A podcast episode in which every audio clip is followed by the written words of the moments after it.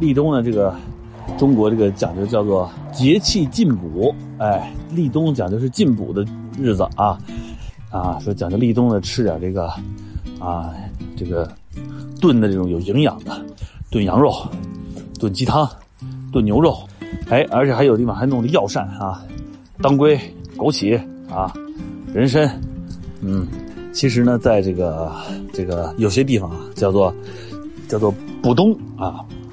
啊，这个还有各种谚语啊，什么立冬立冬啊，啊，补嘴空啊，这这都是原来穷啊、饿呀造成的。现在呢，这个咱们这个祖国啊，啊，经济发展这么好，咱们国家对吧？不存在这个说补嘴空的问题。但是这个习俗呢，还是留下来了。大家呢，借着不同的节气啊，不同的这个节庆啊，哎，大家这个啊聚在一块儿，三五好友啊，弄点肉。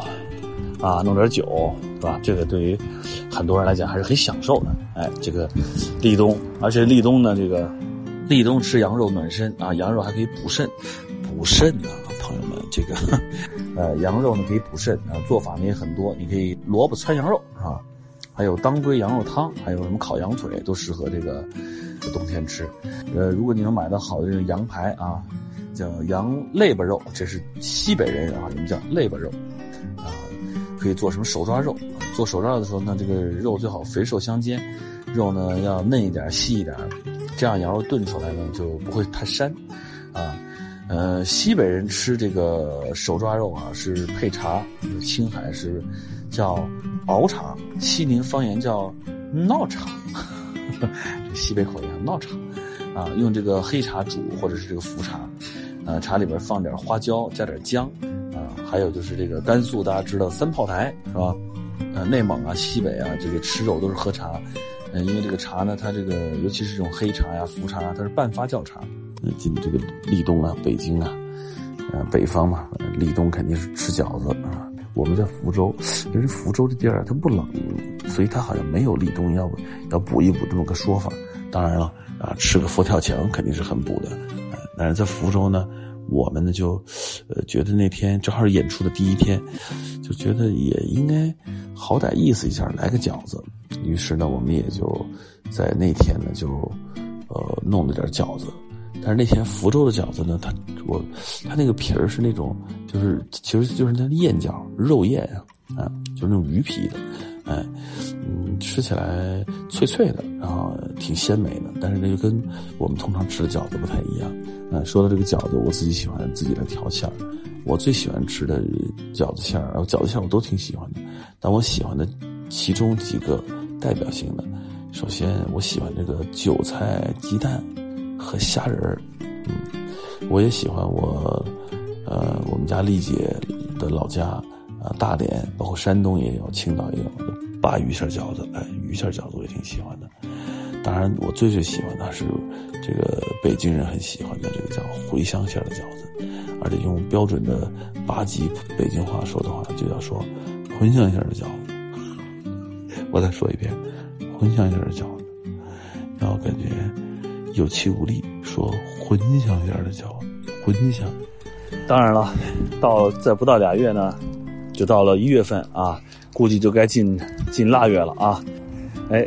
这个说到这个腊月呀，腊月初八啊，做这个腊八蒜，做这个腊八蒜呢，其实呢也没什么特别的方子，有的人呢用这个白醋啊，米醋啊，有的人用这个这个米醋呢用这个香醋，有的人用陈醋，哎，都行，啊，这个其实就是醋泡大蒜嘛。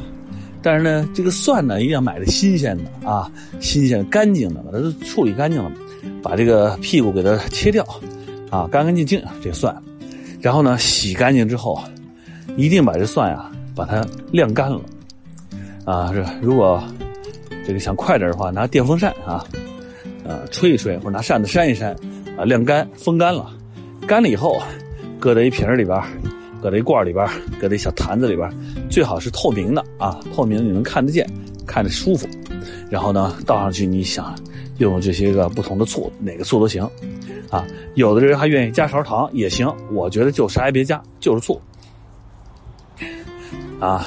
口一盖，啊，等上它七七四十九，哎不不用那么多天啊，有那么几天它就开始就冒点这个绿了啊，翠绿翠绿的，跟这个翡翠似的，哎，这个而且这个蒜呢就没那么辣了，带点带点这个醋的这个酸甜这个这种感觉，哎，这个东西呢跟饺子是绝配，哎，腊八蒜我每年都做。哎，说这个说了远的事儿了啊，说到腊八去了，说说说眼前的事儿啊。明天十一月九号，你们听到这小初 FM，估计手机也没闲着，还在拼命往购物车里搁东西呢吗？啊，搁满了没有啊？有人给你买单吗？有人帮你清空吗？就是最多的是买卫生纸啊，呃，平常买是十块钱，今天买是六块钱啊，类似这样的。于是呢，先买它七七四十九。九盒面巾纸和七八八六十四卷那个那个这个厕所用的这个卷纸，来，一年有三百六十五个日子，去年的纸还没用完，今年又开始买了，打折便宜啊，肯定挺高兴。这让我想起了小的时候，这个在北京农展馆，哎，每年农展馆呢都有这种。什么秋季农展会，我爸我妈恨不得买一大兜子，买回来一回家搁在那儿。买食材，平时还是买新鲜的，偶尔吃点干货。我呢，有时候也在网上，哎，去逛一逛，买一买。我发现这还挺上瘾。哎，有时候躺在床上睡觉之前，看看这个，看看那个，最后就想，哎，我去逛逛街吧。于是黄小厨躺在床上，锅碗瓢盆的去看一看。哎，买东西，刚才我前面说量力而为啊。如果说你就在眼前的 小小的这种过日子啊，你说我我也不是说鼓励大家说说你就凑合过，穷着过也不是。但是呢，你别奢华，对吧？你不要轻，或者说你不要事事都奢华。前前两天我看见一一个什么一个人被判刑两年，缓刑两年，一个一个人在在卡拉 OK KTV 跟朋友一块消费过生日，而且还不是他生日，好的消费了十几万，爸爸妈妈都是普通的。那种工薪阶层，你说这，这就是被娇惯坏了，这孩子就有毛病了。所以呢，我觉得这种啊，非常的不鼓励。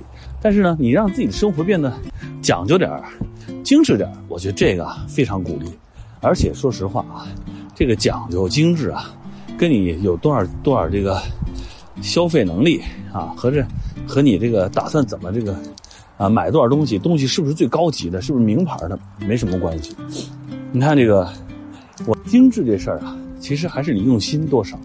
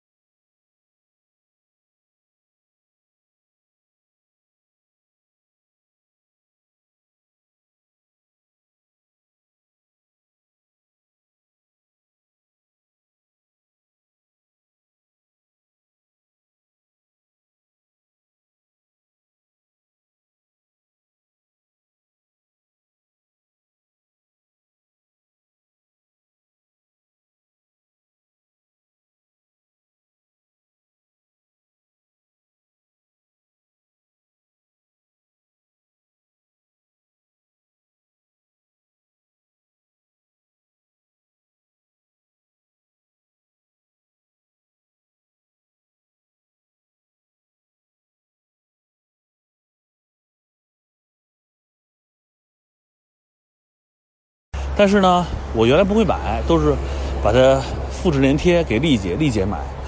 啊，丽姐呢进行二道审查啊！哎，你买这干嘛呀？这有什么用啊？你别买这个，你就净瞎买。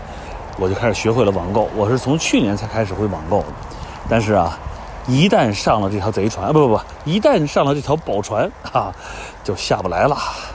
没事有时候就上面逛逛，真耽误功夫。